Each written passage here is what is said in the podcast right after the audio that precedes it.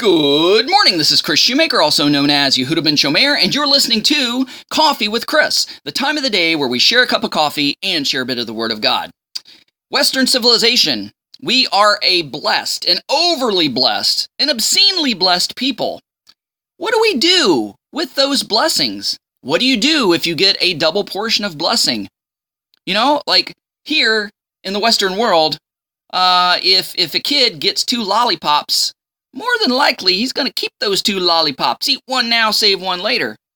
But ironically, it's been recorded and known that in third world countries where people don't have very much, you give a poor child two suckers, he's going to find somebody to share the second sucker with. Boy, you know, he could have kept it for himself. When you get a, a, a, a big piece of cake, more than you can eat, do you just become a glutton, say, I'm going to eat it anyway, this is mine? Or do you say, hey, can, you want to help me eat this? What do you do with a double portion? What do you do with a double blessing? This is our sixth and seventh sidra, our sixth and seventh aliyah of the Torah portion of Vzot HaBracha, meaning this is the blessing, and it's taken from Deuteronomy chapter 33, verses 27, all the way to chapter 34, uh, verse 12. So today I want to read to you Deuteronomy chapter 34, verse 9. Now Joshua, son of Nun, was full of the spirit of wisdom, for Moses had laid his hands on him.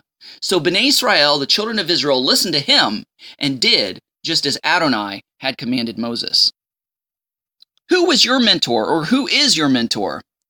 Who anointed you, or who anoints you with their wisdom? We are all to be mentors, to birth others spiritually so that they can carry on. The Great Commission of Messiah Yeshua before he ascended and left this earth after the resurrection says in Matthew 28 19, make disciples of all nations.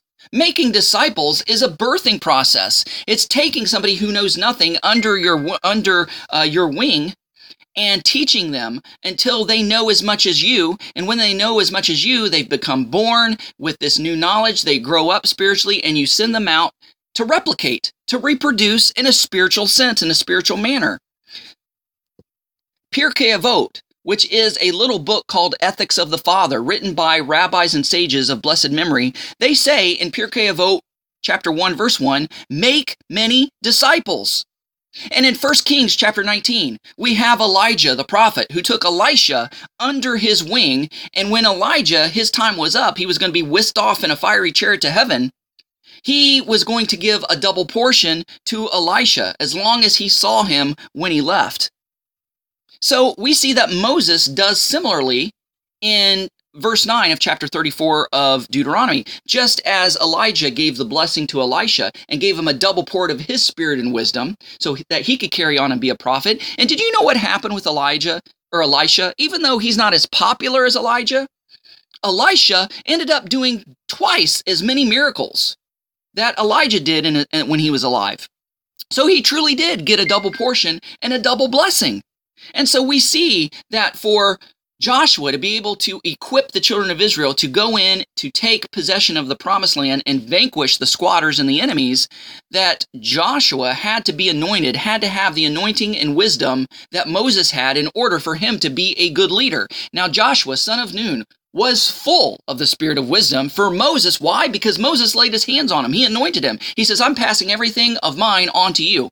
So that the children of Israel listened to him and did just as Adonai had commanded. When your time on earth is finished, whenever that may be, do you have a plan to pass on what you have to somebody else? Not saying inheritance to your children per se, but you but spiritually, do you have somebody that you can pass your spiritual wisdom and knowledge onto that can carry on after you go? There's a lot of ministries that's been founded by a lot of great people, and sometimes they die. And you know what? Sometimes ministries die because this person didn't have somebody to pass the ministry on to, and they die. But sometimes these same ministers has somebody that they take under their wing, train up and raise up, and after they die, they pass the ministry on to them, and the ministry continues to go on in their name. And so the Great Commission, we're to make disciples, replicate, so that what we know and what we say, what we do just keeps going on and on and on and on and on, on and on so that we can win the world for Messiah Yeshua. Guys, thanks so much for listening. Go out there and have a great day. Shalom and God bless.